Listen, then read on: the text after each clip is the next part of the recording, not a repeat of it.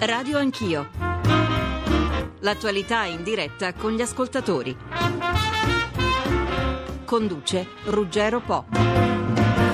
Buongiorno a tutti, un nuovo governo guidato dal professor Mario Monti è ormai dato per scontato e sarebbe questione di giorni. L'annuncio di dimissioni di Berlusconi solo dopo l'approvazione della legge di stabilità non è stato sufficiente a convincere i mercati. Piazza Affari ha chiuso molto male, lo spread ieri ha toccato punte mai sfiorate in precedenza. Tra il pomeriggio e la serata il capo dello Stato ha dato due segnali forti. Prima la rassicurazione che i tempi per un ricambio dell'esecutivo o di nuove elezioni saranno brevissimi temi che facciamo sul serio e poi la nomina di Monti senatore a vita, il primo senatore a vita fatto da Napolitano dall'inizio del suo mandato.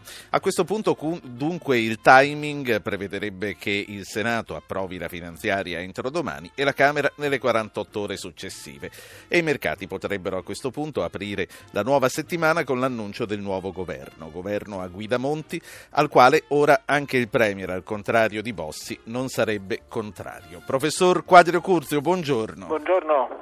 Lei come si spiega la, la, giornata di ieri? Ieri pomeriggio lei ed io ci siamo sentiti più di una volta per cercare di capire quello che stava succedendo e non riuscivamo a darci delle risposte. E il giorno dopo, e alla luce anche delle cose che sono successe ieri sera, come si spiega questa reazione dei mercati?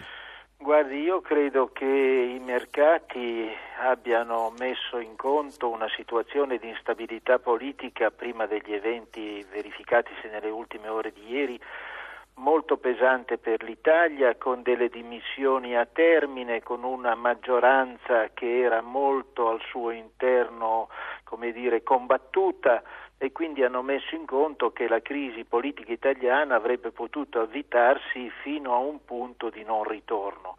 Le decisioni di ieri sera, a mio avviso, verranno oggi registrate dai mercati perché sono decisioni chiare sia sull'indicazione di un potenziale Presidente del Consiglio che è persona molto stimata in Europa, sia per il fatto che nell'ambito della maggioranza di governo attuale si stanno delineando delle posizioni di sostegno a questo nuovo governo che certamente non sono delle posizioni minoritarie, sono delle posizioni di notevole rilevanza, quindi a mio avviso si va verso un governo che io definirei di unità repubblicana che credo dovrebbe dare molta più fiducia all'Europa. Naturalmente ciò detto rimangono dei problemi che non sono solo problemi italiani perché certamente noi abbiamo un grande debito pubblico ma nel contempo il nostro deficit prescindendo dagli interessi è sotto controllo tant'è che noi andiamo verso un avanzo primario crescente di deficit.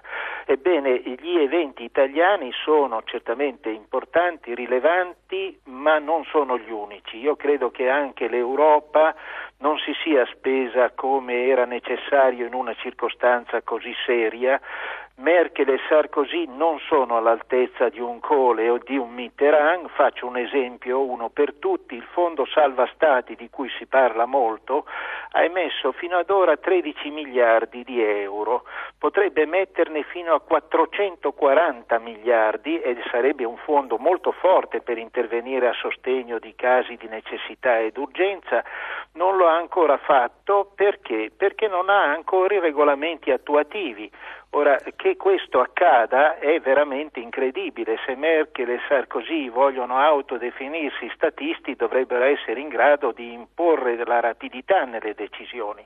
Ci sono infine aspetti più tecnici della giornata di ieri su cui penso che altri ospiti di stamane ci intratterranno con la loro competenza tra cui il, l'aumento improvviso del margine di garanzia richiesto alle banche italiane sul deposito di titoli di Stato per fornire loro liquidità che è stato immediatamente attuato col superamento della soglia del 7% di rendimento sui titoli decennali. Lei pensi che nel caso del Portogallo aspettarono tre mesi per fare questo aumento del margine di deposito. Anche questo sì. è un fatto, sia pure di mercato, che tuttavia ha, tremendo, ha contribuito a creare quel tremendo sconquasso di ieri. Ecco, la valutazione di un altro economista, Mario De Aglio. Buongiorno professore. Buongiorno a lei. Condivide la valutazione del professor Quadrio Curzio? Ma eh, sostanzialmente sì, eh, direi che Eh, sui mercati nei riguardi dell'Italia eh, prevale una valutazione frettolosa dall'esterno, per cui effettivamente nella giornata di ieri poteva sembrare un paese sgranato, ormai eh, privo di eh, capacità di attuare qualsiasi cosa. Eh, in più forse eh, una certa eh, mistura di eh, indifferenza e quasi maligna soddisfazione da parte di alcuni. Insomma. giustamente qualcuno diceva Sarkozy e Merkel non sono all'altezza di Kohl e Mitterrand, cioè, c'è questa meschinità che ogni tanto traspare dagli atti per cui la non attuazione di un regolamento ferma tutto. Eh, quando abbiamo un paese grande che è in difficoltà, che con le sue difficoltà può tirare giù tutto quanto. Eh, direi che questo è stato anche un poco il tema del, del G20, cioè gente eh, che non sa bene cosa fare di fronte a una crisi che sicuramente è una crisi di grandissime proporzioni e che richiederebbe una grande risposta. Invece delle grandi risposte abbiamo i regolamenti che si bloccano. Sì, noi abbiamo anche allora abbiamo messo in campo i due economisti che partecipano questa mattina, abbiamo anche un esperto di relazioni internazionali che è il professor Vittorio Emanuele Parsi. Benvenuto professore. Buongiorno, buongiorno a voi. E poi abbiamo due giornalisti che sono Pierluigi Magnaschi, direttore di Italia Oggi, e Massimo Mucchetti del Corriere della Sera. Li saluto entrambi e chiedo immediatamente a Magnaschi come valuta, spostandoci anche sulla politica interna, come valuta la giornata di ieri, quindi la reazione dei mercati, questo spread che vola a, su picchi che non si erano mai visti prima e poi la giornata che si conclude con la nomina a sorpresa del professor Monti, senatore a vita. Direttore Magnaschi. Beh, la giornata di ieri valutare in termini di preoccupazione anche con una battuta. La preoccupazione è che i mercati internazionali osservano eh, con il pelo raddrizzato dalla paura la situazione italiana perché si va verso la consunzione dei 17 anni di presenza sulla vita politica di Berlusconi e c'era l'alternativa del dopo la fine della giornata invece con la sostanziale nomina, a prese- oltre che a senatore a vita, anche a futuro Premier di Monti, è un messaggio molto serio, eh, nel senso che Monti è una figura che ha dimensione internazionale, con un grande radicamento in Europa, rappresenta, almeno dal punto di vista psicologico, un elemento di tranquillità e di serietà in un paese che all'esterno, e tanto più ci si allontana dall'Italia, viene visto come un paese poco affidabile. Ecco, quindi Monti è la garanzia di, di un cambio, di, un auspicato cambio di rotta. L'altro aspetto, la battuta, che però eh, ha signific- delle significative conseguenze politiche e anche sociologiche, che ieri abbiamo scoperto che contrariamente alla narrazione politica dell'opposizione non basta togliere il tappo di Berlusconi per introdurre subito degli orizzonti sereni nell'ambito del quale il Paese eh, troverebbe finalmente la via dello sviluppo e eh, della tranquillità sociale. Ecco, questa narrazione si è dimostrata assolutamente irrilevante, i problemi che abbiamo davanti sono molti, Monti è una persona affidabile che conosce i problemi, però deve trovare in Parlamento i voti per fare una politica molto dura e quindi il percorso è tutt'altro sì. che eh, in discesa.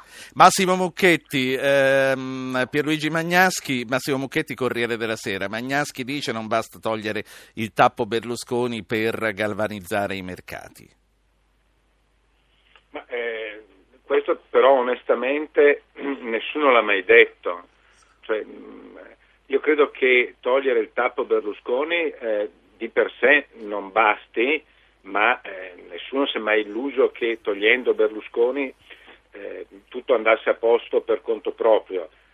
Togliendo Berlusconi si mette qualcun altro e quindi nel momento in cui va via Berlusconi e può diventare Premier Mario Monti, certamente con eh, tutte eh, le incertezze eh, circa il consenso parlamentare che effettivamente al dunque potrà sostenere questo nuovo governo, eh beh, questi sono i passi eh, che eh, l'Italia sta cominciando a compiere.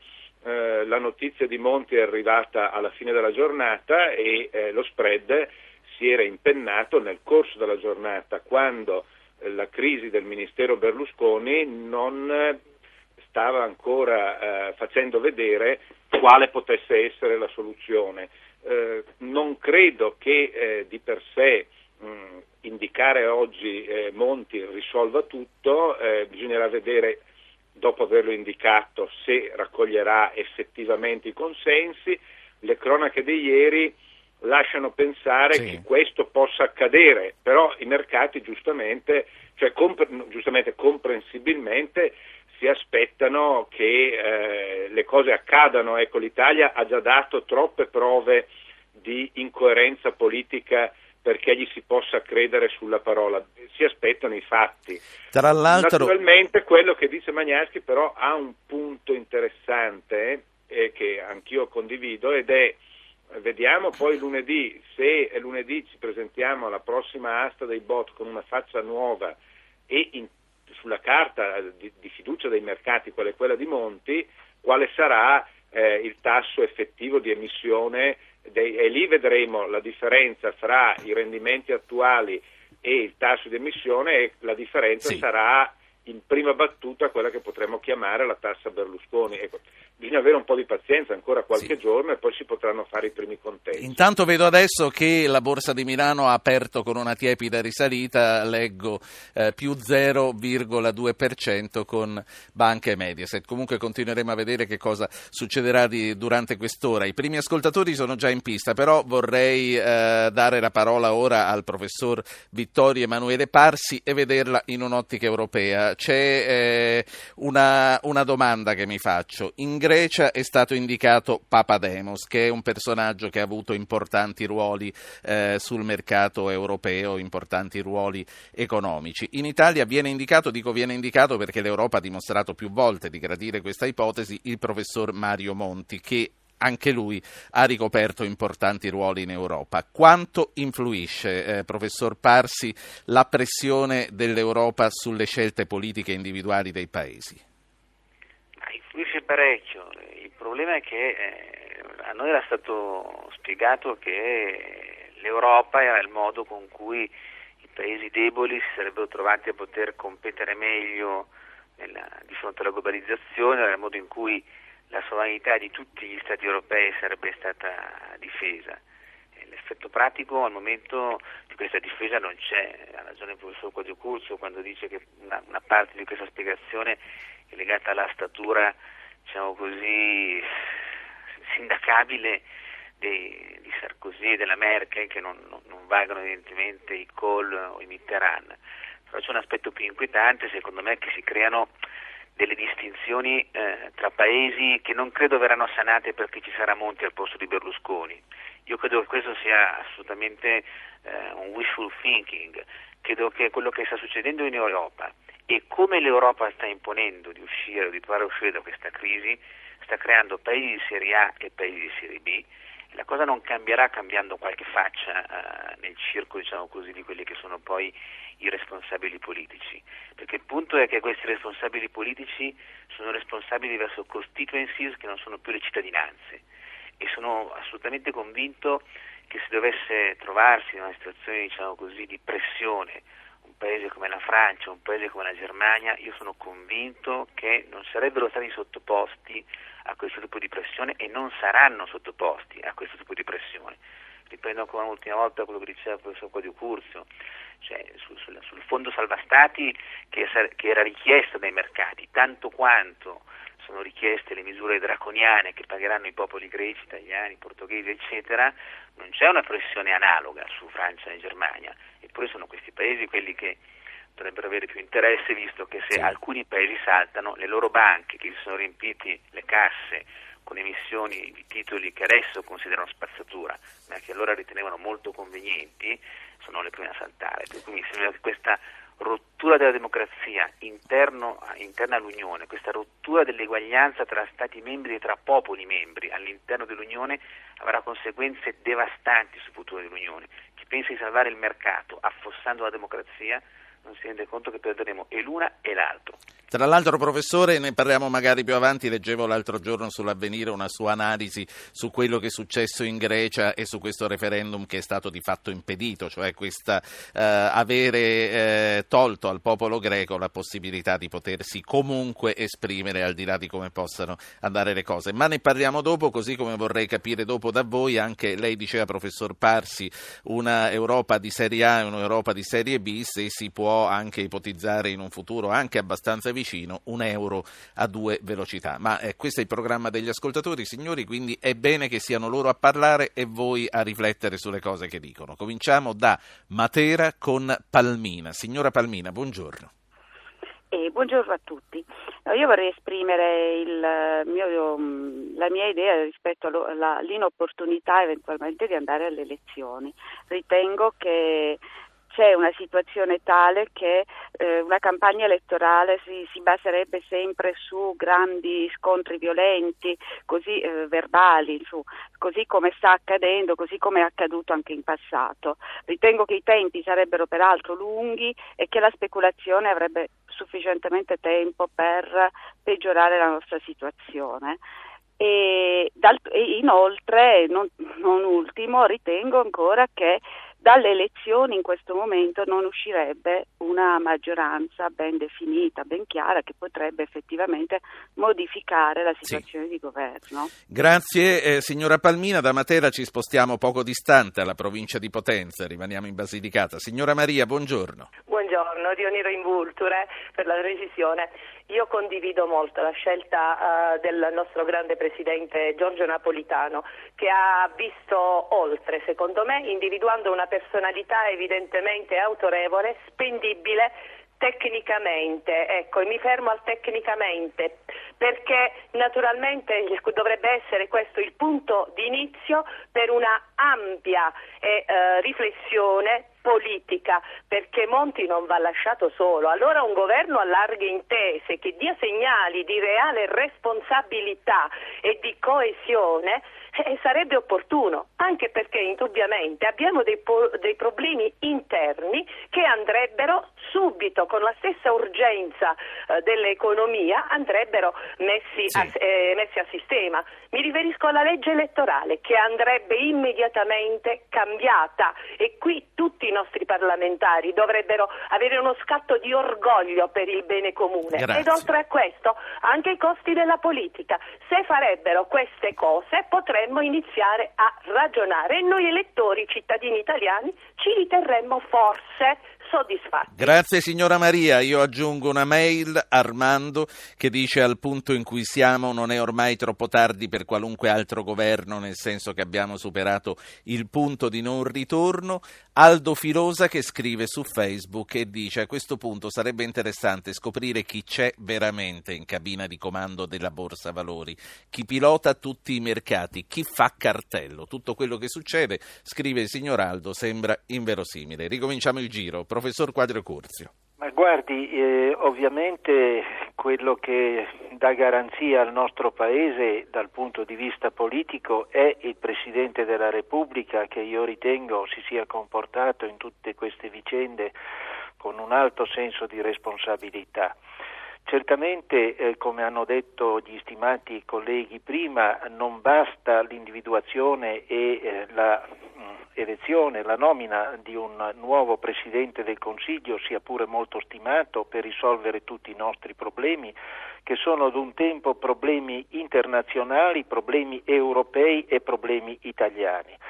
Per quanto riguarda i problemi italiani, noi siamo veramente un curioso paese perché viviamo in un perenne dualismo, un dualismo di elementi di straordinaria debolezza ma anche di straordinaria forza e questo è il punto delicato del nostro Paese. Debolezza perché abbiamo un sistema politico che certamente non è adatto a una democrazia avanzata, Debolezza perché abbiamo un enorme divario nord-sud che a mio avviso è uno dei punti su cui bisogna aggredire la situazione italiana una volta per tutte e molte altre debolezze. Però abbiamo anche ovviamente il debito pubblico, questo è un sovrappiù ma non è un sovrappiù di piccola entità. Poi abbiamo dei punti di forza perché la manifattura italiana non è quella spagnola, non è quella portoghese, non è quella greca, non è quella irlandese. Noi rimaniamo il paese secondo manifatturiero d'Europa con punti di forza straordinari e questo non possiamo dimenticarcelo. Abbiamo sostanzialmente un deficit sotto controllo prescindendo dagli interessi sul debito pubblico, ovviamente che sono sì. una massa enorme. Il deficit, faccio due dati, nell'anno 2011 noi dovremmo avere prescindendo, ripeto, dall'impennata dei tassi di interesse che vedremo poi come si posizionerà nei prossimi giorni, un deficit del 4%, l'Inghilterra dell'8%, la Francia del 6%. Quindi diciamo la finanza pubblica dal punto di vista del controllo del deficit non è in disordine. Naturalmente se gli interessi si impennano come si stanno muovendo adesso tutto sì. cambierà nei prossimi giorni. Però su questo mi sia consentito, vorrei fare una domanda a Mucchetti e spero che risponda. Cosa ne pensa Mucchetti della vicenda dell'H, dell'LHC, del ClearNet di ieri?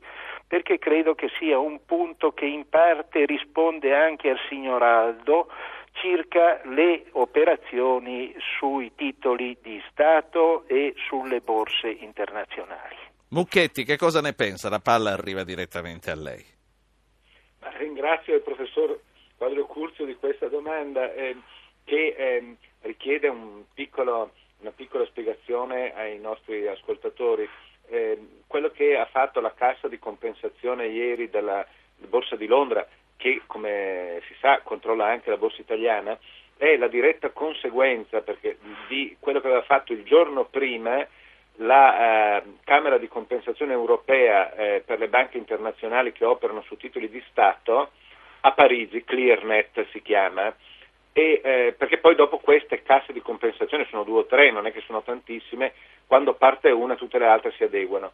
Ecco, ClearNet eh, si è mossa violando i, tra- i, i patti scritti che eh, per esempio eh, intercorrono fra eh, l'Italia e la Francia, perché queste sono istituzioni eh, sostanzialmente pubbliche e per la, modificare i depositi che vengono, i margini di garanzia che vengono messi nella cassa di compensazione in modo tale da evitare che ci siano rischi di insolvenza no, fra, le contro, fra le controparti, la Banca di Francia avrebbe dovuto avvisare la Banca d'Italia e dire cara Banca d'Italia, mh, i miei qui vorrebbero fare così e così, tu cosa ne pensi? Siamo d'accordo? perché questa non è di proprietà della Banca di Francia, questa cosa qui, è, una, è un'istituzione un po' comune, no? E, e, invece la Banca di Francia questo non l'ha fatto, sì. capite? E, sì. non è mica un dettaglio, se si sono dimenticati, se si sono dimenticati eh, vorremmo avere le scuse, primo, e secondo vorremmo che coloro i quali hanno preso questa decisione, che non va bene, che ha distorto eh, l'ordinato funzionamento dei mercati e ne pagassero le conseguenze. Sì. Vorremmo le scuse e due licenziamenti. Né l'uno né l'altro è arrivato. Breve pausa pubblicitaria. Questi sono problemi seri. Eh? Sì. Cioè, quando il professor Parsi parlava di un'Europa che non funziona più, beh, queste sono, cioè, è, ti dà l'idea di paesi, ognuno per sé, Dio per tutti. Breve pausa pubblicitaria, poi ripartiamo con gli ascoltatori, con De Aglio e Magnaschi, poi riprendiamo il giro, fra pochissimo.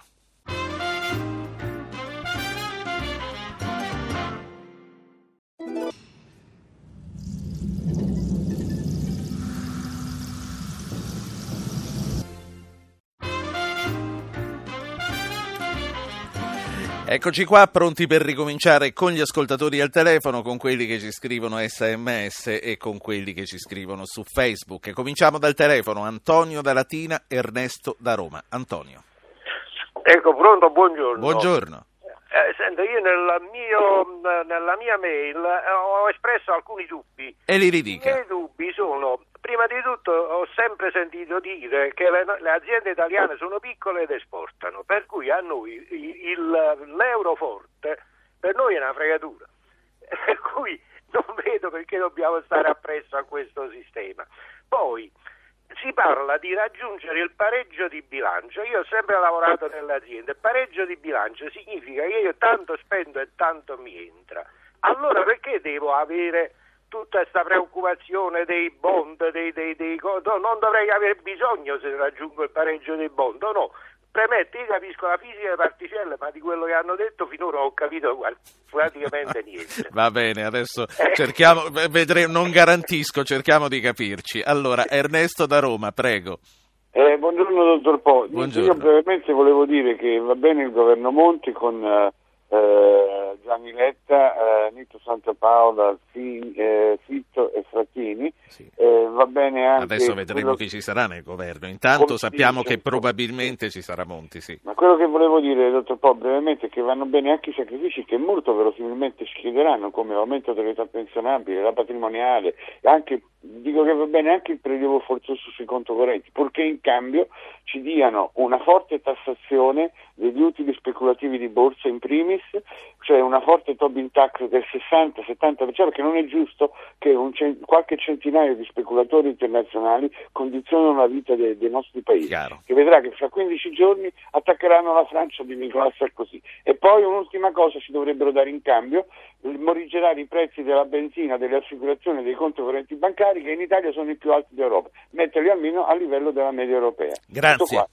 Aggiungiamo l'SMS di Sandro da Milano che dice una domanda per il professor Quadrio Curzio, visto che la creazione di nuova moneta, come è avvenuto in America con il salvataggio delle banche, come forse si pensa di fare in Europa con l'emissione di Eurobond, convoglierebbe il nuovo denaro nelle mani dei debitori insolventi e non entrerebbe nella normale circolazione, è ancora valida la regola per cui l'aumento della massa monetaria produce sempre un aumento dell'inflazione. Quadrio Curzio lo sentiremo un po' più tardi. Aggiungo Paolo Coveri su Facebook che scrive: Se è vero che ci sarà un governo condotto da Mario Monti, significa che anche Berlusconi ha ceduto ai poteri forti rappresentati dai mercati dei paesi forti dell'Europa. La nostra sovranità nazionale a questo punto sarà stata intaccata, così come lo è stata quella della Grecia. Ripartiamo da qui e da Magnaschi. Cosa ne pensi, direttore, eh, di, questa, di questa osservazione? Pierluigi Magnaschi è direttore che di Italia sono- Oggi. Sì. Che sono stati raccontati dal professor Quadrio Curzio e dall'amico Mucchetti sono lì a testimoniare che c'è una, in Europa una simmetria sulla plancia di comando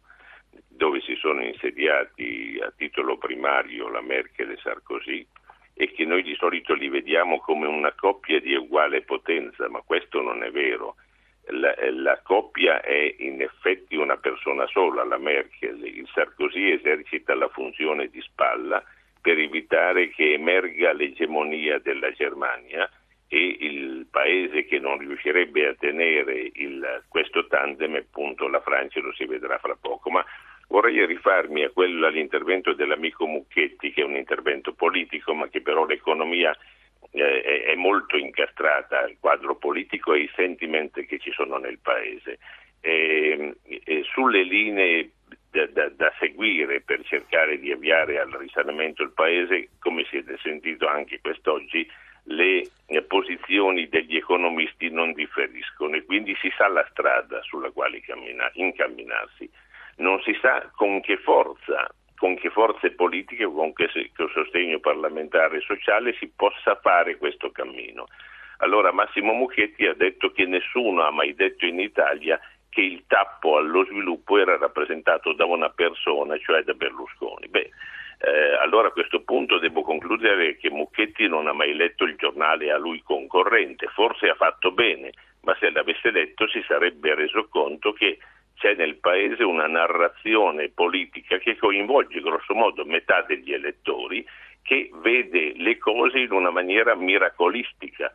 Se si vuole fare un governo adesso di salute pubblica, di unità nazionale tecnico in grado di superare gli scogli che ci stanno davanti, evidentemente c'è un malloppo dell'opinione pubblica che eh, vede le cose in maniera semplicistica e miracolistica e soprattutto non vuole sopportare eh, degli ostacoli, ad esempio flessibilità del lavoro, chiesto dalla BCE non se ne parla, eliminazione delle pensioni di anzianità che non esistono in nessun paese dell'Europa, impossibile farlo, privatizzazione delle multi-utility, nessun ente locale di centro-destra o di centro-sinistra ci sta, eliminazione dei livelli di governo, la BCE sì. addirittura arriva a dettagliare le province da eliminare. Ecco, questi sono gli, no, gli, scogli che abbiamo davanti perché c'è stata una narrazione politica condivisa da metà della popolazione italiana sì. che gli scogli non erano questi ma altri, una persona. Professor De Aglio, a questo punto queste cose eh, saranno da fare, è prevedibile che le farà Monti, tra l'altro c'è il questionario della UE eh, che esige una risposta entro domani e ricorda tutte queste cose. Sì, sì, assolutamente. Io penso che eh, eh, riferendomi all'intervento di Palmina, che eh, sia inopportuno andare subito in elezioni proprio perché queste cose vanno fatte. Eh, non basta che ci siano votazioni parlamentari, poi eh, diciamo che c'è un periodo di alcuni mesi in cui eh, l'attuazione delle misure deve essere gestita molte volte vuol dire anche la scrittura di regolamenti oltre che le votazioni. Ci deve essere quindi una mano di un esecutivo competente che segue eh, giorno per giorno eh, lo sviluppo della situazione. In questo credo che ci aiuterà moltissimo quello che io chiamerei lo stile Monti, eh, che vuol dire eh, quasi l'esatto contrario dello stile Berlusconi, cioè uno stile estremamente sobrio, in cui non si alza mai la voce, in cui non ci sono mai delle iperboli e che dovrebbe tradursi in un recupero di credibilità. Cioè, quello che ha fatto male all'Italia negli ultimi mesi è proprio eh, la successione di affermazioni eh, non credibili da parte del Presidente del Consiglio, che all'estero hanno creato questa atmosfera scivolosa nei confronti del Paese. Io penso che questo possa essere recuperato da Monti nel giro di qualche mese. Eh, poi eh, Mario eh, so, sollevava il problema della legge elettorale, eh, che sicuramente è uno dei problemi più spinosi e francamente non so se un governo eh, tecnico comunque di larghe intese, ma con una componente tecnica possa affrontare. Eh, ce n'è un altro che ogni tanto riemerge ma poi mettiamo volentieri nel cassetto, che è quello del costo della politica eh, in un quadro di taglio di costi noi dovremmo porci un obiettivo eh, quanti- quantificabile di riduzione del costo della politica, diciamo un miliardo l'anno e dovrebbe essere ampiamente possibile, insomma, non, il costo della politica in Italia è molto alto, molto più alto di altri sì. paesi, quindi potrebbe, eh, potrebbe, andare in questa direzione. E poi rimane il problema sollevato da Aldo, che già molti hanno, eh, eh, sia ascoltatori sia dall'altra parte del, del microfono diciamo, hanno eh, toccato, che eh, è quello del possibile eh, sostanzialmente complotto eh, internazionale nei confronti dell'Italia. Io penso che non lo possiamo escludere a priori. Molte volte l'andamento dei mercati che ragionano in termini molto bassi, di, eh, diciamo di molto miopi, di, di redditività immediata, è lo stesso di quello che si, si, avrebbe se ci fosse un complotto, quindi è molto difficile distinguere, eh, certo è che su questo bisogna poi fare chiarezza. Ecco. Eh, sulla Grecia sicuramente l'ipotesi di complotto poteva essere più forte perché il debito greco era trattato soltanto da 3 o 4 operatori e su questo non si è mai andati a fondo.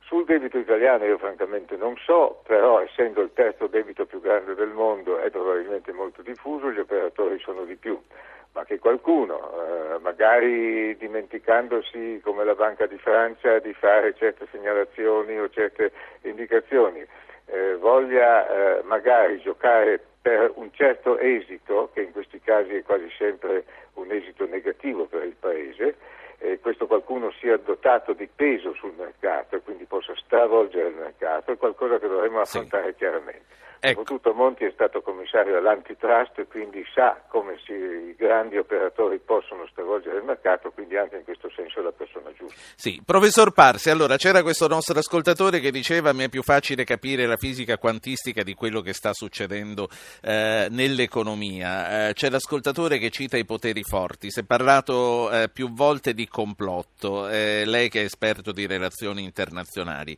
che idea si è fatto? Ma io diciamo solo che come, come, atteggiamento in linea di massima sono sempre perplesso rispetto all'idea dei complotti, anche se appunto mi rendo conto che in questo caso l'ipotesi è meno peregrina del solito. La sensazione però è questa, che in questa crisi che non è solo a mio avviso la crisi del debito pubblico italiano, la crisi del debito pubblico greco, portoghese, ma è una crisi dell'euro come l'abbiamo costruito e dell'euro rispetto all'Europa. Mi aspetterei, eh, almeno da parte della politica, una riflessione di più ampio respiro. Cioè, mi inizierei a chiedere non se l'euro in sé è una cosa buona o una cosa cattiva, mi chiederei se l'euro come è stato costruito, nelle modalità con cui è stato pensato e introdotto, è stato fatto un'operazione saggia, un'operazione equa, o se questa non è una moneta che di fatto in qualche modo ha un corso sufficientemente basso per le economie forti per consentire a loro di esportare i loro prodotti, ma assolutamente punitivo per le economie diciamo così meno forti che si sono trovate private della possibilità di svalutare, di fare le altre operazioni che compivano prima.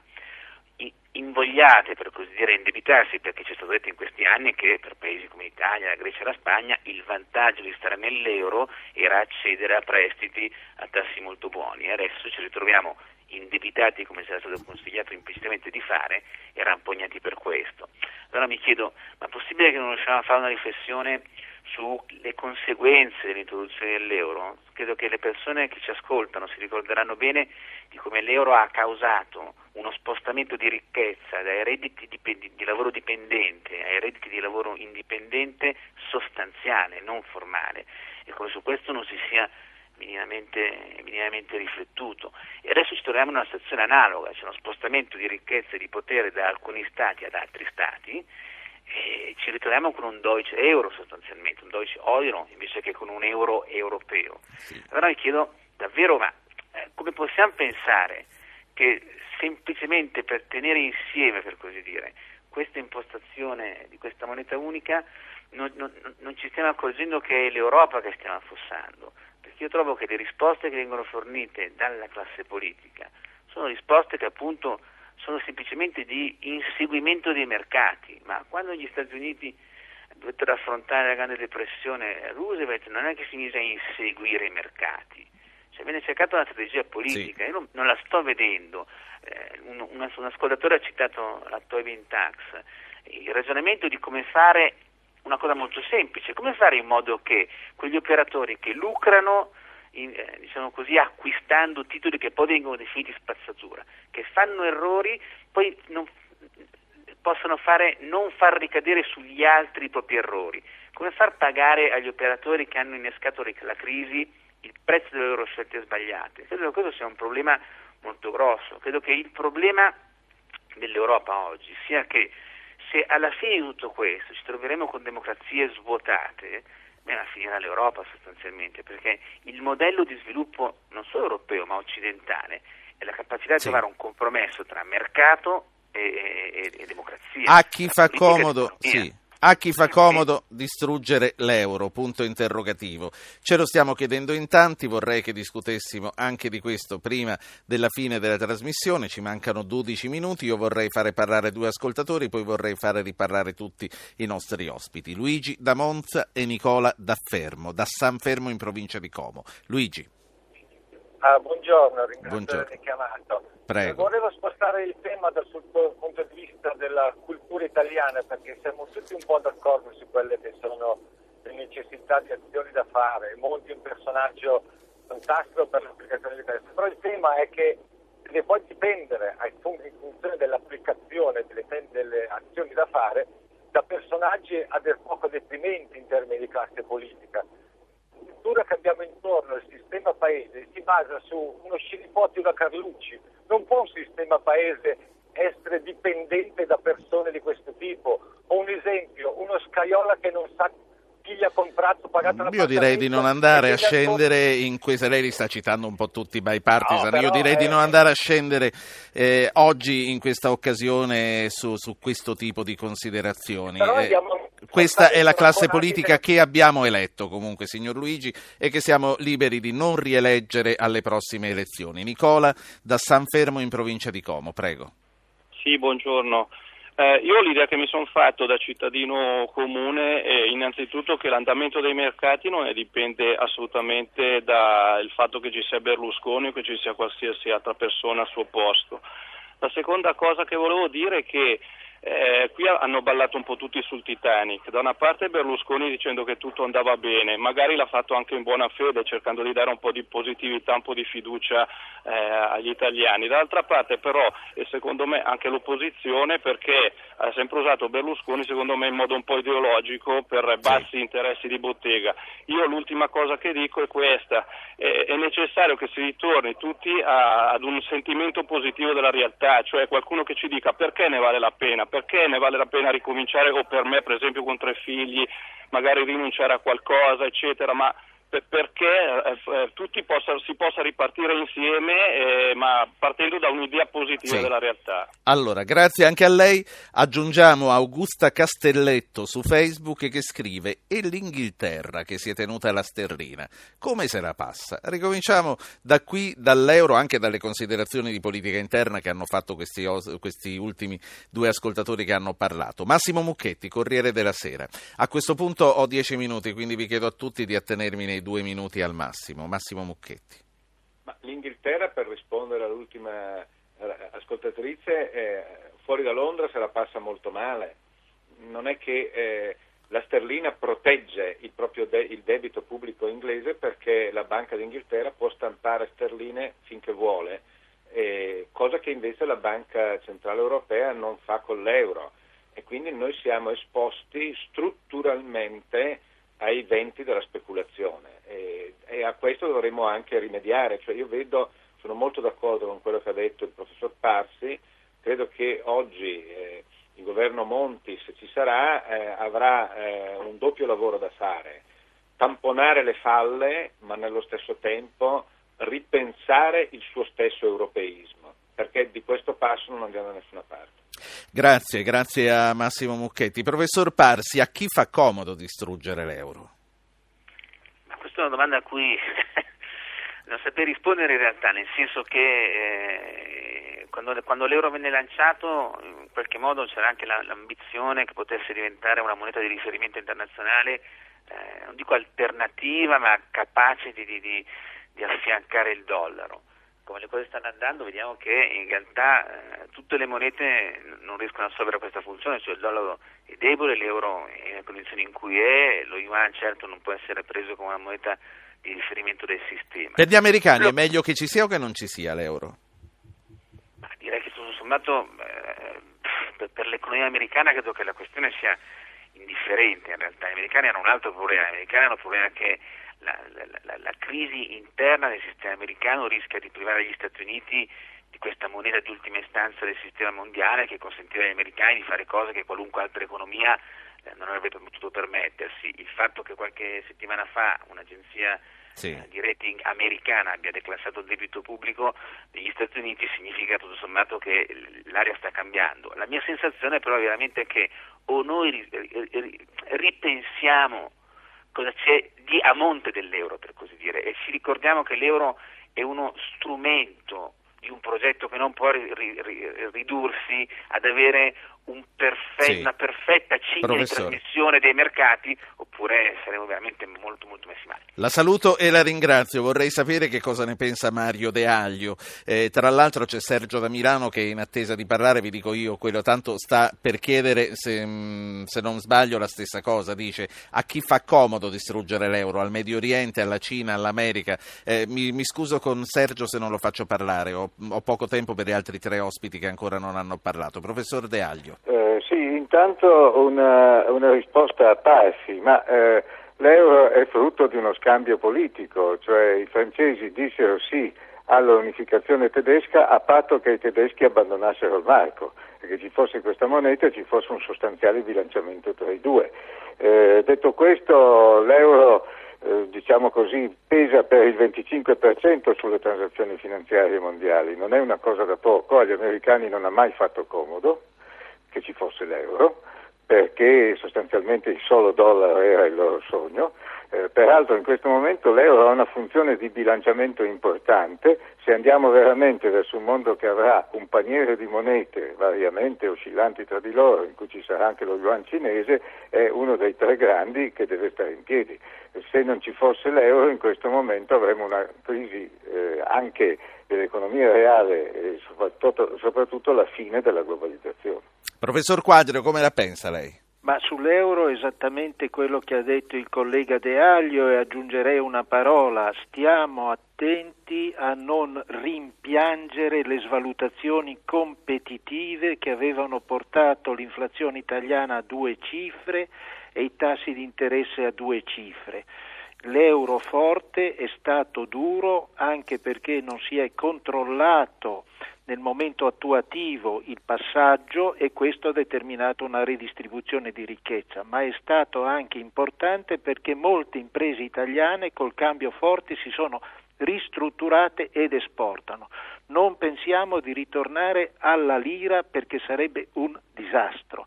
Seconda osservazione e concludo il ruolo di Monti sarà importante all'interno del Paese dove dovrà trovare delle maggioranze politiche per fare le riforme necessarie, ma sarà anche importante in Europa perché dovrà chiedere conto a talune istituzioni europee del perché e del per come si comportano in un certo qual modo tra l'altro anche alla European Banking Authority che nei giorni scorsi ha preso talune decisioni che danneggiano nettamente le banche italiane.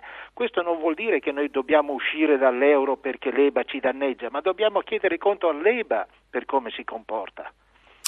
Pierluigi Magnaschi, a questo punto Mario Monti, e sarà lui ormai dato per scontato il prossimo pilota del nostro governo, dovrà affrontare una serie di decisioni che saranno, come dicevate voi, assolutamente impopolari. Si parla del lavoro, si parla delle pensioni, si parla di una serie di cose che l'Europa ci ha chiesto e si parlano di impegni che Berlusconi si è preso e che chiunque ci sia dovrà giustamente portare avanti. Come se la caverà Magnaschi? Beh, eh, è difficile prevedere come se la caverà, possiamo Anche perché la piazza non starà calma, no? ecco, possiamo auspicare che po- se la possa cavare bene, il rischio che stiamo correndo dovrebbe avere domato gli spiriti bollenti, però evidentemente questa cura da salasso non passerà inosservata all'opinione pubblica e sociale. Però eh, sull'euro vorrei fare un piccolissimo intervento anch'io, cioè l'euro è nato strutturalmente e concettualmente gracile.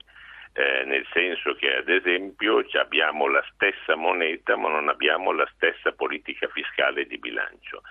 Inoltre l'area dell'euro unisce 17 paesi che sono a diversissimo Uh, diversissimi fra di loro per storia, crescita e indebitamento. Forse c'è stato un eccesso di ottimismo e quindi la situazione attuale è una situazione di grande fragilità, bisogna ridiscutere i patti, ad esempio la BCE che è preoccupatissima di non alzare il livello di inflazione, ma che si statutariamente non deve tener conto del livello di sviluppo economico. Quindi eh, gestisce usando il freno ma non usando l'acceleratore.